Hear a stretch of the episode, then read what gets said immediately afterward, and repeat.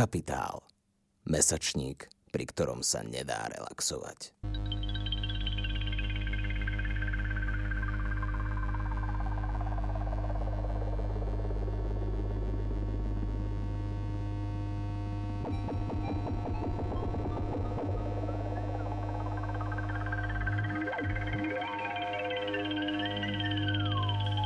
Vítajte pri počúvaní literárneho podcastu Koniec hry, ktorý pripravuje angažovaný mesačník Kapitál. Moje meno je Tomáš Hučko, som publicista a šéf-redaktor Kapitálu.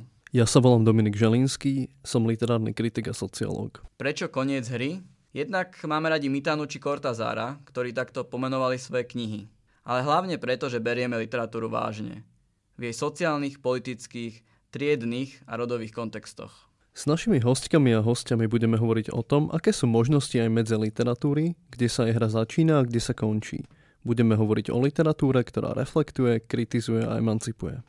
O autorkách, autoroch a dielach, ktoré sa nevždy zmestili a nevždy hodili do oficiálneho kánonu.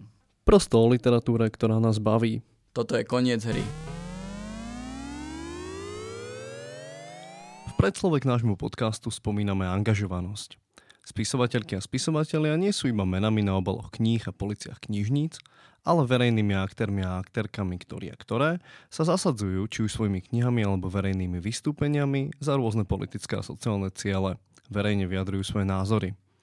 Ako vyzerá úloha spisovateľov a spisovateľiek v slovenskej a svetovej spoločnosti, ako sa menila a mení a prečo ju skúmať sa budeme rozprávať s docentom Vladimírom Barboríkom, ktorý v roku 2018 spolu s Radoslavom Pasiom a ďalšími autormi zostavili kolektívnu monografiu Spisovateľ ako sociálna rola. Vladimír Barborík vyštudoval literatúru a filozofiu na Pedagogickej fakulte v Nitre a dlhodobo pôsobí na Slovenskej akadémii vied, kde sa venuje medzivojnovej slovenskej literatúre.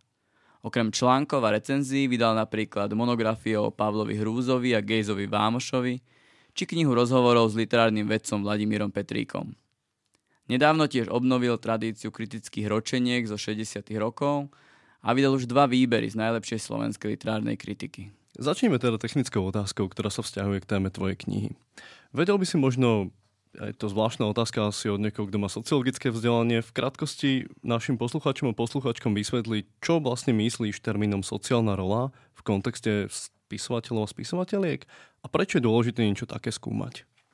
Tak najskôr, keďže je to technická otázka, tak začnem skoro definíciou, e, že sociálna rola e, všeobecne je nejaký súbor predstav očakávaní, ktorý vzťahuje spoločnosť na ľudí vzhľadom na ich sociálne zaradenie, e, že tieto predstavy sú vlastne nadosobné, ale potom sa personifikujú a ešte dodám, to je asi dôležité v kontexte už tej našej publikácie, že, že sa mení v čase, je teda historicky podmienená.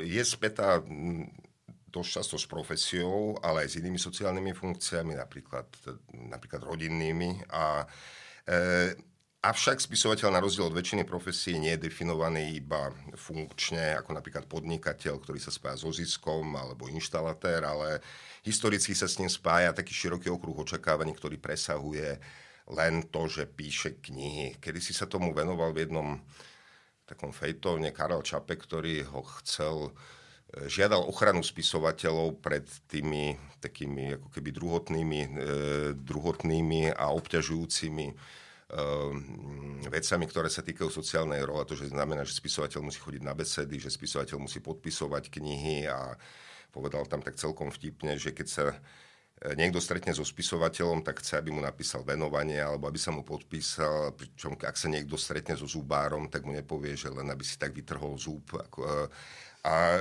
čo, čo znamená, že z toho základného zadania tvoriť literatúru Rus sa spisovateľ dostáva do nejakých e, iných oblastí. Ešte keď to spojíme s profesiou, treba pridať, e, dodať jednu vec, keďže sme na Slovensku, že väčšina slovenských spisovateľov sa neboli profesionáli sa ako spisovatelia neživili, mali nejaké iné povolania, ktoré niekedy viac, niekedy menej súviseli so spisovateľstvom alebo so slovom, e, ako napríklad u kňazov alebo u lekárov. Jeden kolega hovoril, že e, taká výskyt spisovateľov medzi lekármi je daný aj tým, že oni vypisujú furt tie recepty a proste naučia sa, naučia sa mm, písať. Tak, takže mm, a teraz k tej e, publikácii, tá, ktorá je východiskom nášho rozhovoru, Výskum sociálnej roli myslím, že dotvára obla, obra, um, obraz spisovateľa určité aspekty, ktoré sa pri textocentrickom prístupe k literatúre zdajú viac menej zanedbateľné alebo uh, boli, um, boli potláčané. Uh, vieme, že istý typ výskumu, veľmi produktívny, sa orientoval čiste na text, na dielo, na jeho, na jeho jazykovú stránku, na jeho výrazové stránky a spisovateľ e, mizol za dielom. Čo možno, že aj pre mnohých spisovateľov by bol ideálny prípad, avšak nie je to celkom tak, lebo spisovateľ nežije e, vzduchoprázdne, je vystavený nejakým, e, nejak, teda aj iným požiadavkám a e, dá sa skúmať, dá sa skúmať, dá sa prepojiť skúmanie diela so skúmaním širších kontextov aj týmto smerom, do ktorý sme sa pokúsili. Možno by sa dalo spýtať, že vlastne ako sa, do, ako sa to v skutočnosti dá rozdeliť, keď máme, keď máme spisovateľa ako verejnú postavu alebo ako nejaký taký, nejakú sociálnu rolu a stereotyp, tak vlastne ako keby, ako sa to dá, povedzme, epistemologicky úprimne oddeliť dielo a spisovateľ alebo spisovateľka? Tak my sme si pomohli odlíšením autora od e, spisovateľa. E, sú e, v literatúre typy, ktoré zostávajú len autorské. Nemusí to byť taký krajný prípad, ako povedzme Thomas Pinchon, ktorý zachováva dôsledne, dôsledne anonymitu. Myslím, že takýchto spisovateľov bolo viac. Spisovateľia, ktorí sa vyhýbajú médiám, ktorí neposkytujú rozhovory, ktorí sa neangažujú a všetko, čo majú, vkladajú, vkladajú do diela, to znamená do toho autorského výkonu. E, autorský výkon by mal byť tým základom, ale nemusí byť vždy, k tomu sa dostaneme neskôr, že môžu byť veľmi mm, výrazne angažovaní autory, ktorí oslovujú široký okruh, širokú verejnosť e, a pričom Mm, tie ich spisovateľské výkony nemusia byť priamo, eh, nemusia byť nejak veľmi dobré hodnotené. To sa, eh, to sa stane a na tom, na tom nie je nič zlé. Povedzme, sú, sú autory, ktorí, mm, alebo sú spisovatelia, ktorí to spisovateľstvo viac menej potrebujú ako nejaké nejaký základ, základ svojho renomé, ale vydajú sa, vydajú sa niekam inám. Sú ľudia, ktorí sa spisovateľmi možno stali z nutnosti, lebo literatúra im bola pre nich prostriedkom, alebo slovo ako také bolo pre nich prostriedkom k dosiahnutiu nejakých cieľov.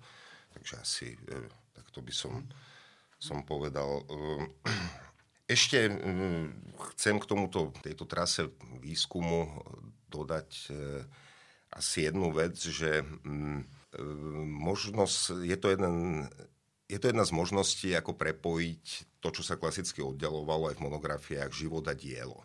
Ži, e, bol život, bola nejaká biografia a potom sa buď sa autor sústredil viac, viac na ten život, a čo mohol smerovať až nejakým biografickým románom, alebo, alebo na druhej strane po, nejakom po nejakých nevyhnutých informáciách sa venoval dielu, alebo sa venoval uh, len dielu.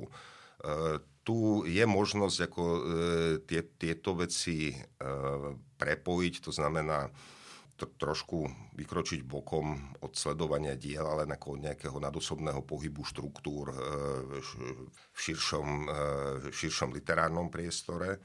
A zároveň to umožňuje e, sa na ten život pozrieť trochu inak, ako to robí ten biografický pozitivizmus, ktorý zhromaždí určité, e, určité dáta, ktorý je určite užitočný, ktorý je dokonca nevyhnutný, ale dá sa to, dá sa to prekročiť, tie dáta sa dajú selektovať. A zároveň, e, zároveň je to prístup trošku iný, ako je taký ten bulvárny, taký alebo ideologicky, motivované, ideologicky motivované rozmazávanie životných pikantérií, že kde, kde sa autor pomýlil, e, čo čo urobil zle z hľadiska dnešného hodnotenia, e, e, tak, tak aby som povedal, je to trošku úprava prvoplánového hodnotenia, ktoré väčšinou vyústi do sústavy názorov, ktoré sa tradujú a opakujú. Možno, že sa dostane za ňu a trošku tie veci skomplikuje.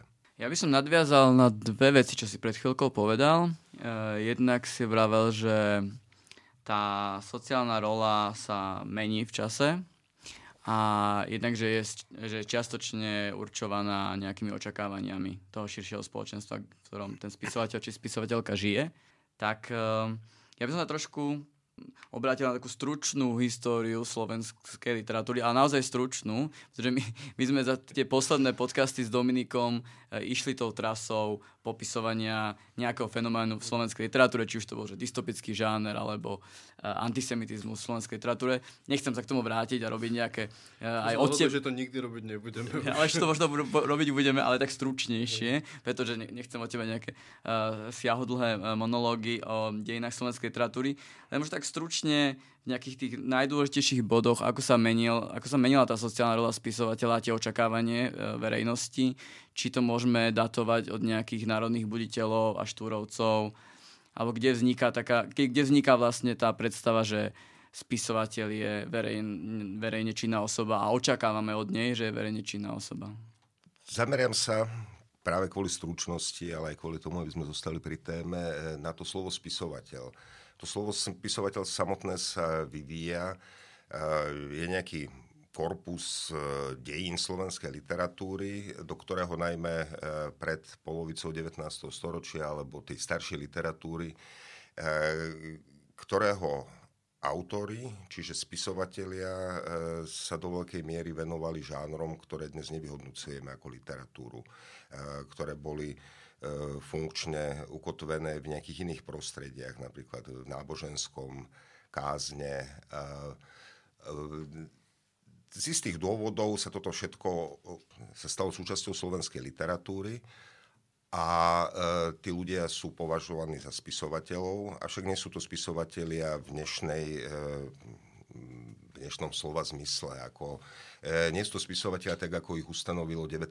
storočie. E, e, to, súvisí, to súvisí s autorstvom a to súvisí e, s, so vstupom, táto autor, autorstvo v modernom slova zmysle súvisí s e, priznaním miesta subjektu. Uh, tie, tie všetky veci, ktoré sú dnes samozrejme, že kniha má nejaký, nejakého autora, ten sa stáva ten sa stáva slávnym, ale zároveň aj zodpovedným e, za to, čo píše, tak e, sú pomerne, sú pomerne nové z hľadiska takého teda veľkého historického plánu. Takže e, mohli by sme hovoriť o, dajme tomu, niekedy o prvej polovici 19.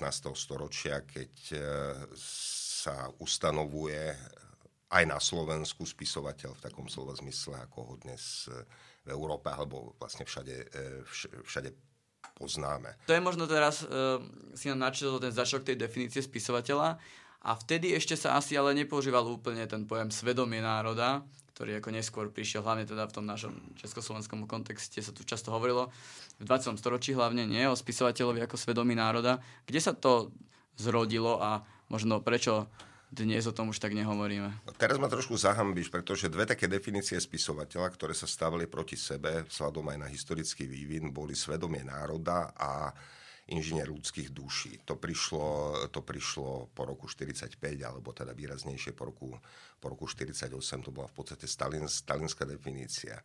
Toto svedomie národa e, vyzerá ako keby e, to tu bolo vždy a evidentne to odvodené od národného obrodenia a vlastne od e, významu literatúry, lit, literatúry, ale jej média, slo, slova, teda jazyka pre konštituovanie slovenského, slovenského národa, dá, dá sa tak povedať.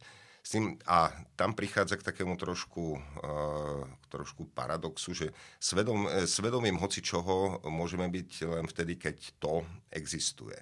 Svedomím národa uh, tí, tí ľudia, ktorí, ktorých považujeme za svedomie národa, v podstate ten národ vytvárali. Je, ako bol to normálne konštrukčný proces vytvárania moderných národov, tu možno, tu možno s istým oneskorením a s mnohými handicapmi, ktoré sú všeobecne známe, teda u, v prípade Slovákov to bol handicap historicity, že vlastne nemali na rozdiel od vlastne všetkých okolitých e, národov e, e, ako keby na čo nadviazať v zmysle teda toho pojmu historického národa.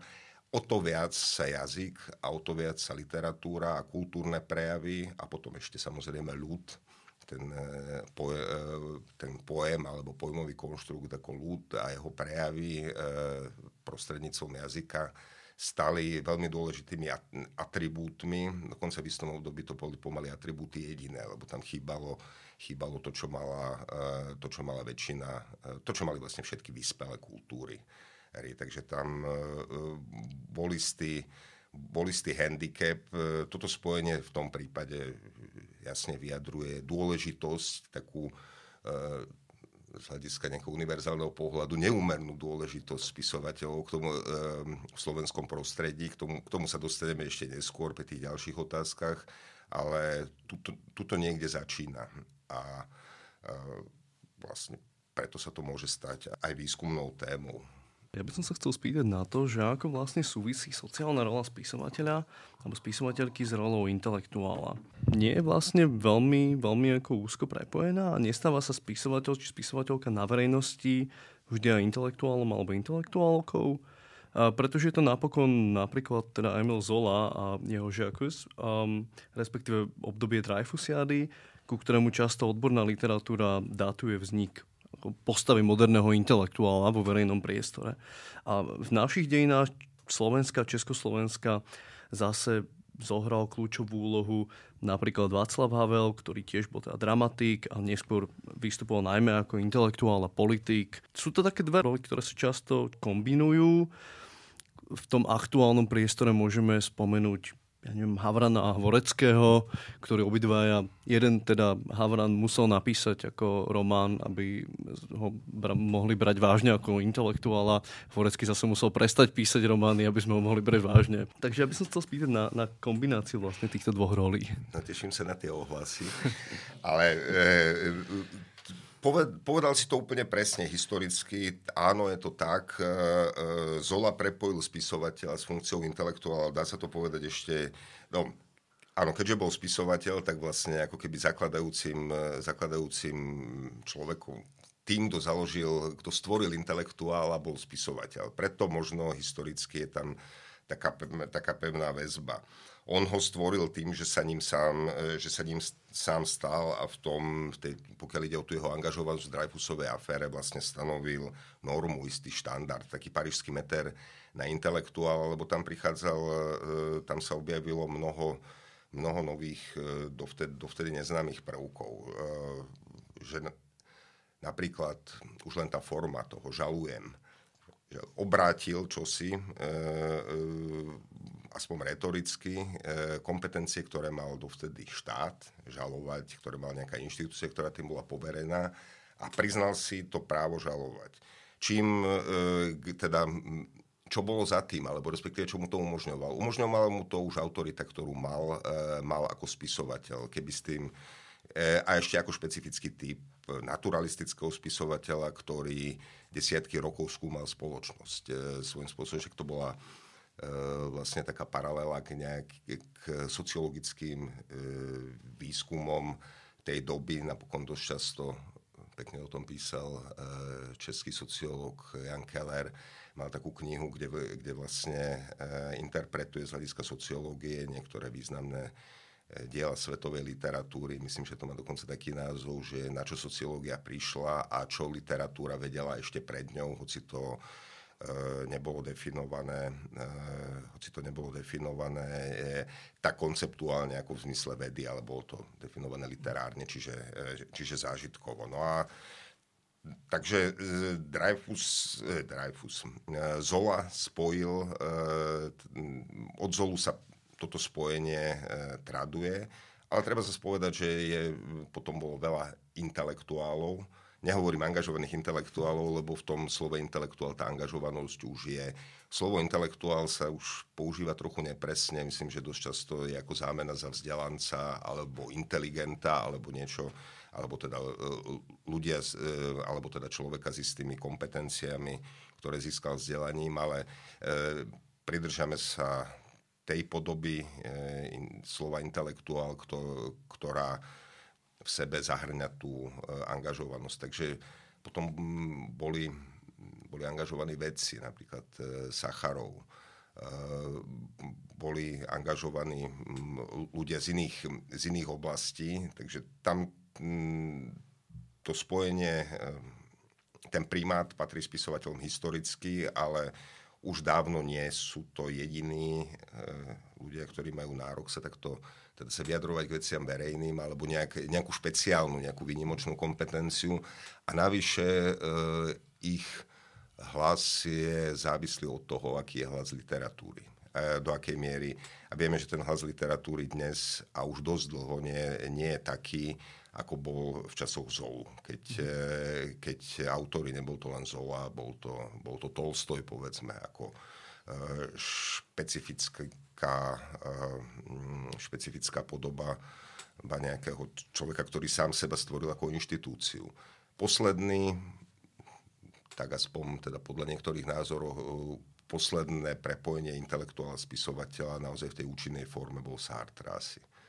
A neviem, či už potom mm, bolo to vždy, vždy významné ako gesto, hoci aké angažovanie sa, ale či malo také, taký účinok a či skytalo také možnosti, lebo naozaj to, to Zolovo vystúpenie, v podstate vystúpenie jednotlivca proti štátu a proti špecifi- špecifickému štátu v štáte, ktorým bola armáda. Mm.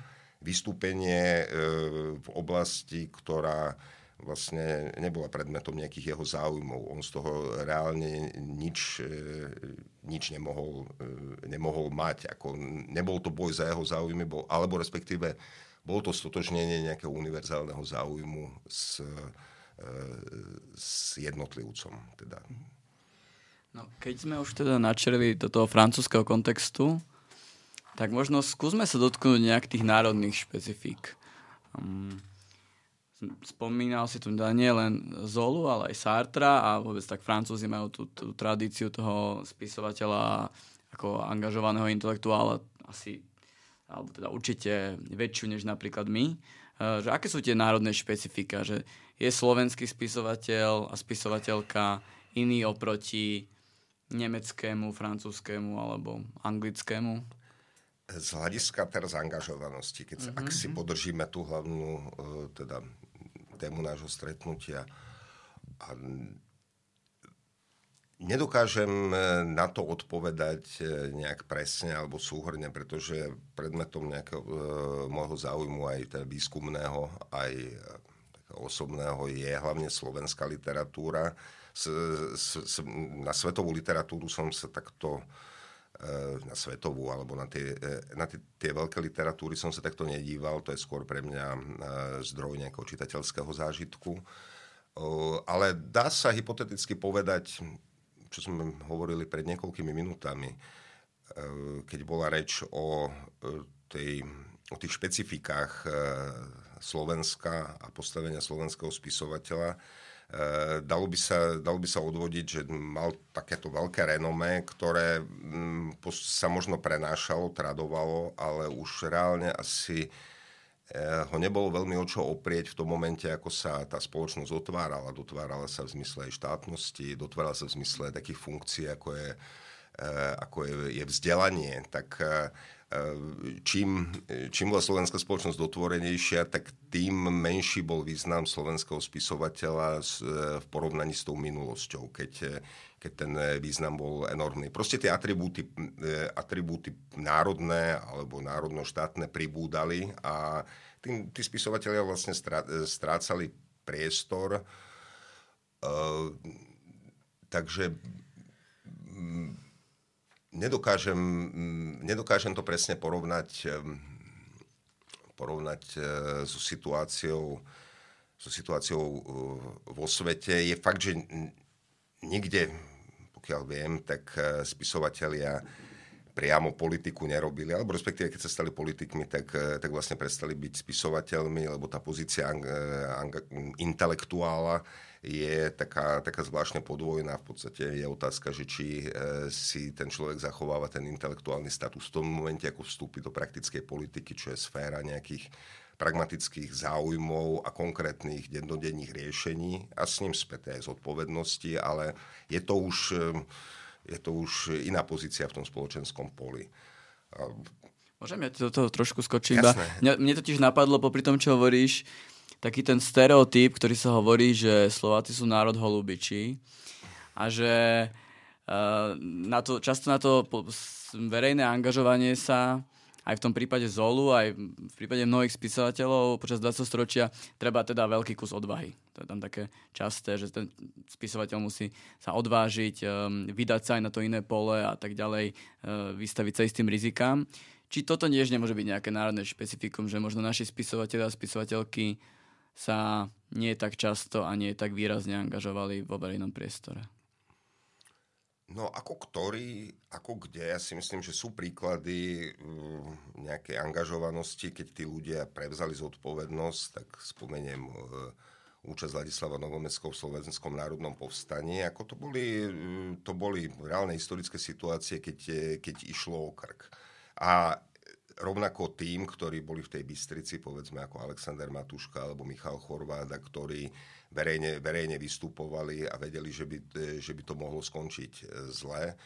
A potom vrátim sa, aj keď e, presahujeme, presahujeme sféru slovenskej literatúry do československého kontextu k tomu zmie, v otázke zmienenému a e, Václavovi Havlovi, k tomu, k tomu som sa až nedostal, ale tých, tých ľudí je, je o mnoho viac, ktorí mali tú odvahu vystúpiť. Dal by sa spomenúť angažma e, spis, slovenských spisovateľov, ako bol Jesenský a Gregor Tajovský pri vzniku Československej republiky. To sa byť legionárom tiež chcelo odvahu, pretože pretože tí ľudia, keby ich, keby ich chytili, tak by ich ako zradcov popravili. Takže tam, tam išlo o život.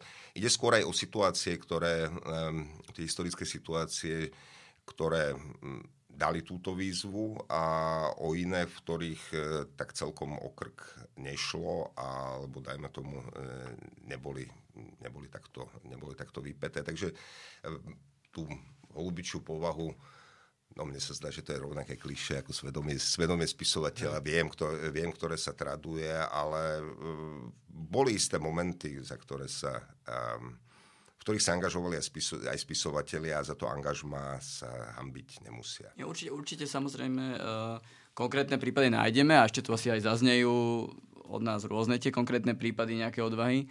A tak celkovo, keď si poviem, že angažovanosť spisovateľov a spisovateľiek, tak um, nenapadne ma možno prvé Slovensko. Že určite tam nájdem tie príklady, ale tiež ma možno napadne, napadne ma to Česko. Francúzsko, alebo možno inak Česko viac v niečom, ne, uh, než Slovensko v 20. storočí. Ale aj keď povieš e, skvelá literatúra, tak ti asi tiež nenapadne prvé Slovensko. e, tam... Tvrdé slova slovenského literárneho vedca. to... Áno, žijeme, žijeme s takými istými obrazmi v hlave, s istými kliše a, a, a sami ich produkujeme, stretávame sa s nimi u iných. E, problém je ich možno reflektovať najmä u seba. Ale no. Máš pocit, že to nie je tak, že to, čo ako aj tak trošku že naprvu vnímam, že je taký stereotyp. Naprvu to je v poriadku. Naprvu to je v poriadku, ale e, ak by sme, ak by sme sa dostali ďalej, tak, e, tak by sme museli ísť po konkrétnych obdobiach, napokon, napokon aj tá samotná e, tvorba národa a v, počas národného obrodenia e, chcela isté neskutočné pracovné úsilie a, a, a v, mnohých, e, mnohých momentoch chcel aj odvahu, chcel nejakú politickú predvídavosť. Otázne je, či vlastne e, to boli politici, ktorí sa stali spisovateľmi, alebo, alebo spisovateľia, ktorí sa stali politikmi. Jednoducho robili, hrali s kartami, ktoré vtedy, ktoré vtedy mali. Ešte v tej súvislosti, teda Mia, Mia Svet by som pripomenul jednu vec, tiež historickú.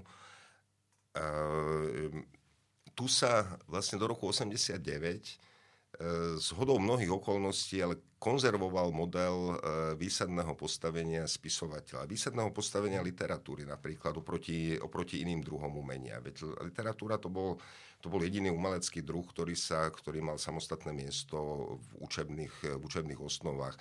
Ako, ako nerátam teraz hudobnú výchovu alebo výtvarnú výchovu, to malo trošku inú, skôr takú praktickú podobu, ale literatúra ako dejiny literatúry, viem, že to bolo úzko spojené s jazykom, a s istým, s istým logocentrizmom, ktorý je zase pochopiteľný a pre, teda v tejto spoločnosti vysvetliteľný. Ale mm, to tu myslím, že minimálne po roku 45 sa, sa niečo s literatúrou pomaly, pomaly začínalo diať vo svete a tu sa istý stav, stav nechcem povedať, že priamo národno-obrodenecký, ale do veľkej miery zakonzervoval. To je otázkou toho fungovania spisovateľov po roku 1948 a ich vzťahu k štátu, ich vzťahu k režimu, pretože im bolo naraz im boli poskytnuté mimoriadne podmienky, stali sa a až do toho roku 89 v istom smysle zostali takou aj sociálnou elitou. A kým Stačí to porovnať, e, stačí to porovnať so 60 rokmi, teda keď, keď nejaké e, také antikonformné a dá sa povedať, že až revolučné hnutie prešlo celou Európou a takisto Spojenými štátmi, niekde v treťom svete to malo inú podobu, ale e, e, tu ešte v 60. rokoch hlavným médium obrodného procesu, tým, kto sa v ňom najviac angažoval, ešte tomu predchádzal štvrtý zjazd, zjazd československých spisovateľov, boli spisovatelia. Kým, e, kým tá vo svete, by som povedal, tam dominovala už populárna hudba v tej, v tej podobe, ktorá smerovala k umeniu, k výpovedi, angažovanosti. Proste ste tu ľuďom, tu ľuďom sa ľuďom prihováral e, v auguste 68 z pódia Dominik Tatárka, vo svete im spieval Bob Dylan.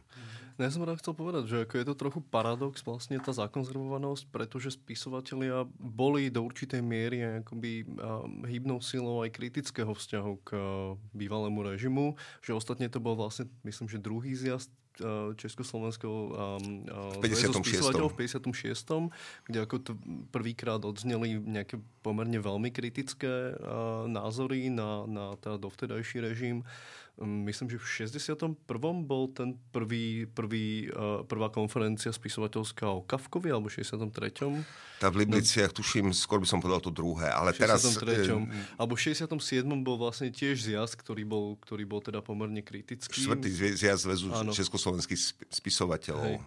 Ako, ako pred, taká predohra e, Pražskej jary. Hej. Áno to vysvetľuje naozaj ten vývoj, vývoj po roku 1948. Napokon e, bola tam, e, mohlo tam fungovať aj isté mm, zlé svedomie za 50. roky, najmä za prvú polovicu 50. rokov, ako e, bola to snaha nejak, nejak spoločensky sa rehabilitovať, lebo sa treba povedať, že od konca 40. rokov tí spisovatelia boli to autory všelijakých rezolúcií, všeličo popodpisovali, ku všeličomu sa vyjadrovali a E, naraz, e, ak si chceli zachovať aspoň trošku kredibilitu, tak e, tak toto boli veci, s ktorými sa museli vyrovnať. V tvojej knihe Spisovateľ ako sociálna rola potom vlastne zjavne absentuje jeden rozmer, keď chcem byť kritický, a to je rod. A vy ste síce nepodpísali, tak ako my, feministický kódex, um, ale, ale vyzerá to, ako by sme na Slovensku spisovateľky ani nemali. Hrá teda rod nejakú úlohu v tom utváraní sociálnej roli? Alebo ako na Slovensku uvažujeme o ženách, spisovateľkách na rozdiel od mužov? A keby sme možno mali vymenovať aspoň pár príkladov, ktoré by boli tie ženy, ktoré utvárali um, úlohu spisovateľky na verejnosti. A prečo možno nemajú taký verejný výtlak, i keď sa spoločensky angažujú napríklad nejaké dnes samozrejme spisovateľky, ktoré pôsobia ako v aspekte stále. Tu hneď prvú otázku, ako si, ako si ju formuloval, tak e, je dobre formulovanou výskumnou témou. Neplatí to len pre oblasť literatúry. Takže predbežne môžem povedať len to, to že rod určite hrá úlohu pri utváraní sociálnej roli a nejaká, nejaká zatiaľ sondážna štúdia, porovnanie e, e, dobre zvolených príkladov by nám o tom, o tom povedalo viac. Na tú ďalšiu otázku, že um, ako sa na, Slovensku uvažuje o ženách spisovateľkách, no keď, keď reflektujem aktuálnu literatúru, tak e, volím taký prístup, kde sa týmito vecami veľmi nezaoberám, alebo viac menej ich, e, ich obchádzam. Pokúšam sa rozprávať s tou knihou. Viac menej ideálny prípad by bol, keby, keby na obálke absentovalo to meno autora. Ako, ako to by som si celkom vedel, vedel predstaviť, pretože by to bola taká nejaká trošku aj výzva pre, pre moju predstavivosť a e, pri, čítaní, pri čítaní ma zaujíma kontext tej knihy a nie autor, a teda v tomto prípade ani Eh, ani nie, nie, nie ten rod. Ja viem, že to je, mm, je to, je to tak trošku spocho... Nezaujíma ten rod, ak tam nie je priamo nejak tematizovaný. Alebo zaujíma ma skôr eh, nejakým, akým spôsobom, akým spôsobom sa, eh, sa o ňom hovorí. A myslím si, že tie, tá presvedčivosť diela kvie v iných ako v tematických kvalitách. Preto som skeptický voči dielam, ktoré sú písané na nejakú, nie priamu, ale takú, takú veľmi voľnú spoločenskú objednávku. Poznáme to z publicistiky. Bežne sa píše, že e, bolo by treba napísať o tom, hento by bolo treba spracovať, väčšinou ide o nejaké historické témy a s výnimkou, s výnimkou niekoľkých kníh tie výsledky e, ani ako literatúra, ani ako v, v rámci poznávania nepresahujú štandardný historický výskum. Nehovoriac už o tom, že aj tí historici vedia písať e, mnohí z nich e, veľmi, veľmi zaujímavo a, a v tomto prípade si radšej prečítam nejakú, nejakú knihu od kompetentného historika. Spomeniem e, napríklad z nedáv, nedávno vydaného nedávno vydaného Holecovho Tisa, ako, e, nejakého, ako nejakého autora, ktorý, ktorý túto látku začne beletrizovať Takže toľko, pokiaľ ide, mm, pokiaľ ide vrátim sa k tej otázke. Hovoril si, ako, sa na, ako na Slovensku uvažujeme o ženách spisovateľkách na rozdiel, na rozdiel od mužov. Ja ten rozdiel, eh, a teraz naozaj hovorím sám za seba, eh, tá otázka nás prenáša do súčasnosti, takže, bol, takže tej sa náš výskum nevenoval. Eh, ja ten rozdiel nerobím. Nerobím on sa buď ukáže a buď sa nejak e, buď bude aj nejakou e, významovou prácou zhodnotený, alebo bude len taký plagátový a to je už vecou, to je už vecou hodnotenia, hodnotenia knihy, kde mm, už sa venujeme, venujeme skôr, dajme tomu, estetickému potenciálu toho diela, než tomu, o čom píše a čo deklaruje navyše. Mám isté výhrady voči literatúre, ktorá niečo priamo deklaruje. A potom tá posledná vec, tam by som si dovolil trochu nesúhlasiť, keď spomínaš napríklad um, od začiatku 90. rokov feministic, teda feministické hnutie k, a dajme tomu literárny feminizmus na Slovensku, e, tak e, mne sa zdá, že ak niečo zo slovenskej literatúry malo, m, bolo naozaj angažované a malo aj istý v rámci možností aj istý ohlas, e, tak to bola práve, to bola práve práca tých žien, ktoré pracovali v Združení Aspekt. E, nenašiel by som inú oblasť v slovenskej literatúre, e, ja hovorím teraz o jednotlivých autoroch, o jednotlivých dielach, o nejakých jednotlivých postoch v konkrétnom období, ale o nejakej systematickej práci, ktorú by som nazval v najlepšom slova zmysle ako angažovanou, ako je práca slovenských feministiek za posledných 25 rokov. No čím ale myslíš, že to je? My sme tu spomenuli to slovné spojenie verejný výtlak. Že, a to je teraz možno také intuitívne, samozrejme nemám na to štatistiky, ale mám pocit, že ten verejný výtlak majú viac v našich, aj, aj v tých médiách, majú muži spisovatelia, keď sa vyjadrujú k nejakým spoločenským otázkam, než ženy. Ja až tak často... Že dostávajú väčší priestor? A, a možno aj dostávajú väčší priestor, ale možno mám len zlú intuíciu, že ty to tak nevnímaš, máš pocit, že Rovnako je počuť ženské spisovateľky v tých, eh, v tých spoločenských otázkach? Tak povedzme, aktuálne je eh, komentátorkou eh, jedného denníka, jedna slovenská spisovateľka. Zuzka Keplová. Hej, teraz je otázka, že vlastne tam ako je spisovateľka alebo je komentátorka normálnou profesiou. Samozrejme, že je skôr komentátorka, ale pre tých ľudí, ktorí sa pohybujú v literatúre, e, tak e, vedia, o koho ide a jednoducho tento aspekt e, tam tiež hrá, ne, hrá nejakú úlohu. Zároveň prestala asi písať, pretože vlastne už, už to... odkedy, je, odkedy je komentátorkou, tak nie, nie je prozaičkou. Pokiaľ si spomínam na m, také tie rubriky, kde asi by sme najviac mohli hovoriť o presahu, e, teda presahu spisovateľ do verejného priestoru, to znamená v rôznych denníkoch, e, mala to pravda, má to sme, také tie, dajme tomu typu, ako ja to vidím, tak e, neviem, aký tam bol, aký tam bol pomer uh, spisovateľov a spisovateľiek, ale pokiaľ viem, do tých rubrík sa veľmi ťažko zháňajú ľudia a osloví sa vždy o mnoho viac ako tí, ktorí na, tom, na to napokon pristanú. No, tak mm, zvlášť ako v, sú, v súčasnosti sa mi zdá, že najmä po roku 2000 sa niečo, sa niečo zmenilo. Ho, spomenuli sme tie 60. roky, v tom zmysle fungujú vo vedomí ľudí ako nejaké zlaté obdobie a do určitej miery aj právom, ale e, ja si spomeniem na, dve spiso- na tri mená spisovateľiek z toho obdobia. Povedzte mi nejaké ďalšie. Neviem, ktoré, na, na ktoré Musím vedieť, že ktoré si... E, no, no skúste, možno sa to prekrie. Ja neviem, Hanna Ponická. Alta Vášová. 60. Mm, roky Alta Vášova v podstate ako spisovateľka začínala až, až začiatkom 70. rokov, teda myslím ako mm. autorka knihy, ako autorka knihy. Hanna Ponická, Hanna Ponická bola, bola, vtedy, bola, vtedy, bola vtedy detská autorka, mala také... Mm. Teraz ešte tak to treba rozlíšiť špecifické funkčné oblasti literatúry ako detská literatúra. Tam bolo tých autoriek, tam bolo tých autoriek viac, ale teraz berme tu akože literatúru pre veľkých a literatúru s ambíciami, s ambíciami umeleckými, tak ja som si spomenul na e, na Jaroslavu Blaškovú, ktorá sa tiež pohybovala, mm-hmm. pohybovala v tom medzipriestore medzi literatúrou pre mládež a medzi literatúrou pre dospelých, na Kláru Jarunkovú, Deto a s um, z autoriek poetiek Vatkerty Gaborníkovú. Ale našlo by, našlo by sa tých, tých mien viac, ale človek má v hlave taký nejaký e, operatívny kánon. Tak e, to je úžasný nepomer z hľadiska toho, že, že hneď by sme vymenovali len tak z fleku 15 básnikov, 15 prozaikov, ktorí niečo znamenali, ktorí zasahovali do tých verejných diskusí.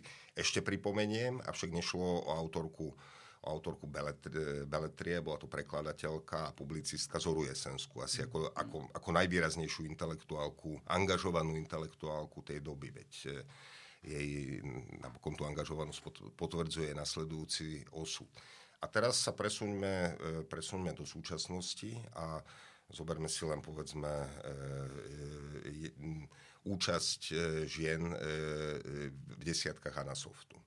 Čo je časti už aj kvalitatívny nejaký výber a pokiaľ si myslím, že tento rok ich je tam 4 alebo 6 dokonca. No, no a e, povedzme, bol rok, keď ich tam bolo menej, ale e, stačí si zobrať od roku asi 2005, idete na Nasoft, tak e, tam je jasné to pribúdanie. Mm. Nie, aj, pokiaľ, aj pokiaľ ide o výťazky a dnes mám, dnes mám pocit, že m, dokonca ako keby tých žien v literatúre bolo viac. Čo je ako nevydaná situácia. Eh, ak sa to porovná na, naozaj s, s tou eh, premaskulinizovanou literatúrou až do roku, pomaly do toho roku 89, tak niečo sa zmenilo. To by ináč bolo, to by mo, možno mohol vysvetliť sociológ, e, e, aké boli možnosti realizácie pre mužov čo muži museli robiť po roku, po roku 90, pre podnikateľské aktivity, zabezpečovanie rodiny, lebo tam sa to opäť, opäť trochu zmenilo a aké, aký priestor sa otvoril ženám, to je veľmi e, otázka, ktorá má mnoho vrstiev. Takže m, môžeme hovoriť o minulosti, keď ten stav bol naozaj, mm-hmm. e, naozaj viac menej e, taký, taký že nejaký a môžeme hovoriť e, o, o súčasnosti, keď len takto štatisticky e, sa to, sa to výrazne zmenilo. To, to isté sa týka aj literárnej kritiky. Ako tam e, v posledných, v posledných rokoch sa tam objavuje dosť veľa stačí zobrať, nehovorím, že to je preukazné, keďže som mal na tom podiel, ale teda stačí zobrať tie, tie výbery, ktoré sme robili, teda ktorý som robil minulý rok a ktorý som tento rok robil s Vilom Nádaškajom a tam ten pomer žien je, myslím, že e, pomerne, že potešie milovníkov politickej korektnosti. A ty si pred pár minútami spomínal, že tie diela, ktoré vznikajú na nejakú aj takú širšiu spoločenskú objednávku, uh, väčšinou, aspoň teda pre teba, nejak veľ, za veľa nestoja. Ja by som mal takú otázku skôr takú na tvoj vkus, než na nejaký vedecký výskum. Ja sa často stretávam s tým, že tie diela, ktoré sú nejak politicky angažované, tak uh, sú často považované skôr za takú ako agitku a ako by majú taký menš, menšiu estetickú hodnotu. Že ako to vnímaš ty? Že existuje nejaký taký balans v diele, kde, kde tá spoločenská objednávka a tá politická angažovanosť um, sa nejak vhodne doplňa s estetickou hodnotou diela a nevadí ti to? Či sú také diela? Áno, no áno, a či sú také diela a možno nejaké príklady. Nesporne sú. Um, veľa tých príkladov by som nevedel poskytnúť, ale napadá mi, napadá mi František Halas a jeho, jeho kniha, ktorá, ktorá vyšla, neviem, či už v 38. po Mníchove, alebo až v 49. Torzo nadeje. A z nej napríklad taká klasická báseň v Praze, ktorá je, je preplnená na, v, národnou symbolikou, svatý Václav a tak ďalej, ale je to napísané tým e, skvelým, e, ťažko, niekedy ťažko dešifrovateľným halasovským jazykom, plným, plným novotvarov. Tá, tá baseň je angažovaná, je to zároveň, zároveň excelentné dielo ako, e, ako také. Angažovanosť, e, asi si rozdelíme dva typy angažovanosti, teda je nejaká všeobecná angažovanosť, tam sa dá povedať, každé dielo je angažované. Hoci len za autora. Keď niekto vyjadruje sám seba, tak sa vlastne, tak sa vlastne angažuje. Nechcem povedať, že vo svoj prospech, ale sa nejak vyjadruje, tam nejaké angažma. Angažuje sa ten človek za vec literatúry, že sa pokúša tie veci urobiť čo najlepšie. A potom ak myslíš aktuálnu politickú, ak myslíš politickú angažovanosť, tá je vždy aktuálna. Totiž. E, a e, ja si Problém nastáva, že je nejaký iný čas, iný spotrebný čas literatúry a iný spotrebný čas e, postojov a nejakého diania, ktoré sa rieši operatívne. Nie, že, pravdepodobne spisovateľ môže napokon pomôcť aj tak, že vymyslí pre, nejakú, pre nejaké hnutie nejaký slogan. Ako to je dobrý typ angažovanosti v, v danom čase, isté to lepšie ako napísať ako 10 rokov písať román e, a vydať ho v čase, keď to hnutie už proste nebude existovať alebo problematika bude, nejaké, e, bude úplne iná. Je to len vec formy, vec žánru napokon. Takže nemyslím si, že, že každá angažovanosť sa, sa dá redukovať e, na agitáciu. Na Slovensku je ten zvláštny príklad, je, je ten je Ladislav Novomeský, ktorý vlastne písal básne sociálne, ale nikdy to, nebol, nikdy to nebola angažovanosť na prvú, plus ešte stalo sa teda to, čo sa mu stalo, že po roku 1950 bol, bol zavretý, takže najhoršie obdobie socialistického realizmu a tá tej tendenčnej poezie ho vlastne obišlo, ale je dosť pravdepodobné, eh, alebo nedá sa predpokladať, že on by písal také básne, ako písal množstvo jeho kolegov. Takže a pričom to bol človek jednoznačne angažovaný ako intelektuál, ale vedel, že asi napríklad Slovenskému národnému povstaniu pomôže viac ako politik v istých funkciách, keď pôjde vyjednávať do Londýna, ako keby napísal nejakú veršovačku, ktorú by prečítali vtedy v rozhlase. Neviem, či som, či som úplne e, presne odpovedal, ale e, samozrejme, že sa to nevylúčuje, ale... E... A možno taká teda otvorená, povedzme, nejaké otvorené ideologické ukotvenie toho autora a niečo teda naozaj agitačné. Či máš pocit, že to stráca teda časom aj tú hodnotu? alebo to môže aj nestratiť. Ja, ja mám sám, sám za seba, to je môj vkus, ja mám za seba veľa kníh, ktoré sú dosť také otvorene agitačné, ale stále ich rád si prečítam. Napríklad. Ja som to možno no. ešte preformuloval, že, že ako aj, aj určitá dichotomia, ktorú ty si spomínal, je vlastne medzi nadčasovosťou a angažovanosťou. Môže byť aj angažovaná literatúra nadčasová, môže ako prežiť? Ja ti poviem príklad teda jeden, aby sme teda mohli, aby, aby si mohol nadviazať, ale si sa to pýtal, že či môže prežiť Teraz tak z fleku ma napadá Upton Sinclair Džungla. Taká agitka vlastne za to, aby boli lepšie um, pracovné podmienky pre tam uh, ľudí, ktorí robili na bytunkoch. A ja si stále myslím, že to je akože veľký americký román. Túto knihu som nečítal z tých, teda z, z okruhu tých autorov, e, si pamätám, to je ten okruh, kde, kam patrí pravdepodobne aj Dreiser. Mm. A e, áno, e, povedzme, americká tragédia reagovala na veľmi konkrétny prípad, ktorý sa naozaj stal. Bol, tam, bol tam nejaký, teda jeho účasť, pokiaľ viem, autorova na tom procese, ale napísal niečo, čo to všetko, čo, čo tú situáciu presiahne. Napokon každý čerpá z nejakých bezprostredných podnetov a pokiaľ má nejaké umelecké ambície, tak sa ich snaží zachytiť tak, aby, aby, tú, chvíľu, aby tú chvíľu prežili Dokonca môže, môže vzniknúť aj prípad, e, že e, niekto vedome robí niečo len angažované, nevkladá do toho väčšie ambície a to dielo prežije dobu, prežije, prežije autora, takže nevylučuje sa to.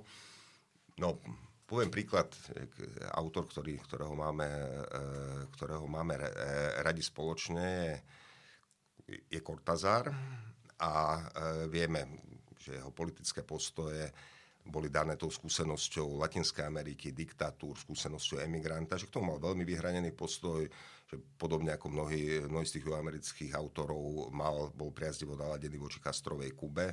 To všetko, niekto to môže kritizovať, pre mňa je to vysvetliteľné, pochopiteľné. A časť e, tých jeho, časť tých jeho próz, napríklad Solentimanská apokalypsa, alebo, alebo myslím, že tá próza sa v preklade volá druhý krát, e, to sú prózy veľmi, angažované, ale napriek tomu je tam všetko to, čo máme u neho radi. Všetko to, eh, to otvorenie nejakého, nejakého zvláštneho priestoru. Takže je to, je to možné, záleží na autorovi. Ale ja som sa vlastne pýtal aj tak trošku, ak som to uviedol, že na tvoj vkus. Že, či tebe to napríklad vadí, keď to ako keby vytrča z tej knihy No väčšinou, keď to vytrča z tej mm. knihy, tak to vadí tej knihe. E, a potom, teda, potom, to, potom to vadí, e, vadí aj mne. E, takto literatúra ako každý spôsob komunikácie je, e, má aj svoju manipulatívnu funkciu. To je, to je v poriadku. Ako v podstate číta, čítam preto, aby mnou bolo manipulované, pretože tá manipulácia ma niekam dovedie, ale tá manipulácia sa by mala niečo prinášať a byť inteligentná. No a pokiaľ je to naozaj, pokiaľ je to naozaj na prvú, eh, to, čo si spomenul, spomenul si veľkého autora, eh, klasika eh, americkej literatúry, aj, aj keď s iným prístupom, povedzme, iste, pre niekoho, kto z toho istého času, e, kto je Joyceov priaznivec, tak, e, tak by povedal, že to je literatúra popisná, že to je literatúra transparentná, ale nemyslím si, že to je tak. Koho ty si myslíš, že dnes môžeme vnímať ako taký archetypálny prípad um, verejného spisovateľa alebo spisovateľky? U nás. U nás, hej, na Slovensku. V otázke ma zaujalo slovo archet, archetypálny, lebo... Ar, arche... Ja som presvedčený, že existujú určité archetypy verejných uh, figúr. Um, ja to možno, tak potom možno celkom neodpoviem presne. Ako, ako jedno, jedno meno mi napadlo, hoci ide o autora, o autora už nebohého, ale je to len pár mesiacov čo vlastne odtiaľto odišiel. Pre mňa e, autorom produktívne angažovaným, to znamená, že e, spiso, spisovateľom, E, ktorý ešte zostáva spisovateľom a tá angažovanosť e, je mm, pri tej angažovanosti využíva prostriedky literatúry alebo využíva prostriedky literatúry. To bol pre mňa Pavel Vilikovský a jeho publicistika, najmä v 90. rokoch, to, čo potom vyšlo v knihe Okrídlená klietka. Ako dodnes sa to dá veľmi dobre čítať ako správa, e, správa o mečiarizme a myslím si, že ak človek neurobi ten krok, že vstúpi priamo do nejakej politiky, čo eh, ak má dôvody, prečo to neurobiť takto a chce sa nejak angažovať aj spisovateľ, tak toto bola pre mňa toto bol pre mňa asi najefektívnejší spôsob, ako sa to, ako sa to dalo urobiť. Eh, Inak podľa mňa Vilikovský je práve tým dobrým príkladom, ako, ktorý um, dostojí tomu archetypu i vizuálnemu, i kultúrnemu ako verejného spisovateľa. Že je to človek, ktorý hovoril ako spisovateľ, vyzeral ako spisovateľ, vystupoval ako spisovateľ. Hej. A presne tak, ako bola by zvláštna, zase jeden zvláštny výskumný smer, uh, imič spisovateľov, priamo ich fyzický imič, imič spisovateľov ako, ako, uh, uh, ako rokových hviezd, dajme tomu teda, alebo ako hercov. Pamätám si, že začiatkom, to by tiež súviselo široko s tou témou spisova, teda spisovateľ ako sociálna rola. Začiatkom, alebo polovici 90. rokov vydával, tuším, spolok slovenských spisovateľov taký kalendár, kde mali byť spisovatelia. Asi tri roky to išlo, potom im, im zrejme došli spisovateľe, lebo na každý týždeň mala byť jedna fotografia. A bolo, zau, bolo zaujímavé to sledovať, e, ako málo tých ľudí vlastne z hľadiska nejakej fotogenickosti, čo nehovorím, čo, čo nemusí nič znamenať, ale je známe, že napríklad keď, e, keď voči sebe staviame Sartra a Kamiho, tak e, Kami vyzeral proste vyzeral lepšie. Ako, a, a mal veľmi pekné fotografie a ten, e, ten, ten zdvihnutý balóňak, no pomaly ako James Dean. Ako, e, a, akože podľa mňa je to napríklad ako sociologicky, to sú veľmi ako relevantné fa- sociálne fakty, akože vizualita, performativita, čo sa týka spisovateľov a spisovateľiek. A t- vlastne ja si spomeniem aj, že, že myslím Jaroslav Šránk v jednej svojej analýze ja myslím, že to bol Strach z utopie od Mačovského, možno, že ako analyzoval aj fotografiu, ktorá bola na zadnej strane toho obalu. To bola tá jeho prvá kniha vlastne, no, Mačovského. Hej. A snažil sa akoby porozumieť tomu, že ako hrá vlastne tá estetika toho, myslím, sa s celým tou knihou ako objektom. No v tom momente, ak sa tam ten spisovateľ ocitne, tak uh, áno, niekto môže povedať, že nemusíme si všímať texty na záložke, nemusíme si všímať nič, že podstatný je text, ale keď sa tam ten spisovateľ už z nejakého dôvodu ocitne, tak uh, dostáva sa nejak do významového pôsobenia tej knihy. Takže uh, to, to, na to som myslel vlastne na začiatku, že ten výskum nehovorím, že to priamo otvorilo, alebo to, bola to taká pasáž zo spomienok Milana Šútovca, kde hovorí, že Rudolf Sloboda sa ocitol v nejakej redakcii a nejaký človek sa na neho pozeral, šéf redaktora a povedal, že tá človeče sloboda, veď ukážte sa mi, veď vy vôbec nevyzeráte ako spisovateľ. A Šutovec tak ironicky komentuje, že e, áno, šéf-redaktor vedel, ako má vyzerať spisovateľ, sám tak vyzeral. E, to sa, dá sa sledovať táto typológia, dandy, že či má šatku okolo krku, že akú čapicu má na hlave, že či má kravatu alebo má rozhalenku, ako tieto všetky uh, vizuálne silné typy boli Majakovský napríklad, ktorý naozaj hral, uh, aj hral so svojím telom ako, ako ten atlét, alebo... Uh, Petr Váša. Uh, áno, uh, pohyb, pohyb, pohybová poezie, alebo ako to nazýva? No, mne, mne ešte napadlo taká otázka k tej k prítomnosti alebo až k budúcnosti, možno taká jedna možno aj z posledných otázok. Mm. Myslíš si, a to zase, ja sa pýtam skôr iba také naozaj, že, že bez nejakých štatistických uh, vedeckých uh, odhadov, ale že taký, také intuícia, že myslíš, že v prítomnosti dnes na Slovensku v budúcnosti bude ešte spisovateľ a spisovateľka hrať nejakú významnú sociálnu rolu? Tak mne iba tak napadlo dnes, včera, že, že keď boli veľké protesty za slušné Slovensko, tak keď už sa niekto objavil z kultúry, tak to väčšinou boli herci alebo speváci. Že ma, nepamätám, že či tam boli nejakí spisovatelia možno niekde v nejakom meste, ale akože už to dnes neočakávame ako keby tých spisovateľov na tých pódiách a ešte aj a tým, že možno aj dnes uh, je silnejšia tá vizuálna kultúra a oveľa viac followerov na Instagrame majú ľudia s nejak, nejakou vizualitou než, než, text, než, text, vyzerajú, než textom. Tak či, či sa ešte teda vlastne môže vrátiť nejaká taká, povedzme, zlatá doba spisovateľov ako sociálnych aktérov? No, princípom zlatej doby je, že sa nevracia. Ako, že, e, e, že, že nikdy nebol. E, ale, ale, alebo že nikdy nebol, ale, ale nejakým spôsobom si to predstavujeme. Uh, to, ty si spomenul aktuálny, spred dvoch rokov príklad, ale to bol už rok 89. E, tvárami, e, tvárami novem, novembra boli predovšetkým herci. Boli predovšetkým herci. Je pravda, že e, ako keby tomu všetkému dominoval, dominoval Václav Havel, ale ľudia si len pomaly zvykali na ráčkujúceho s takým zvlášť, zvláštnym neretorickým vlastne vyjadrením, čo potom sa stalo, čo on dokázal obrátiť ako na, na svoje plus ale e, bol to už rok 89, na rozdiel od 60 rokov, pričom mnoho spisovateľov sa tam zúčastnilo, ale nie v, e, nie v zmysle tvári toho. E, zúčastnili sa skôr ako nejaké mozgy e, tých, tých akcií.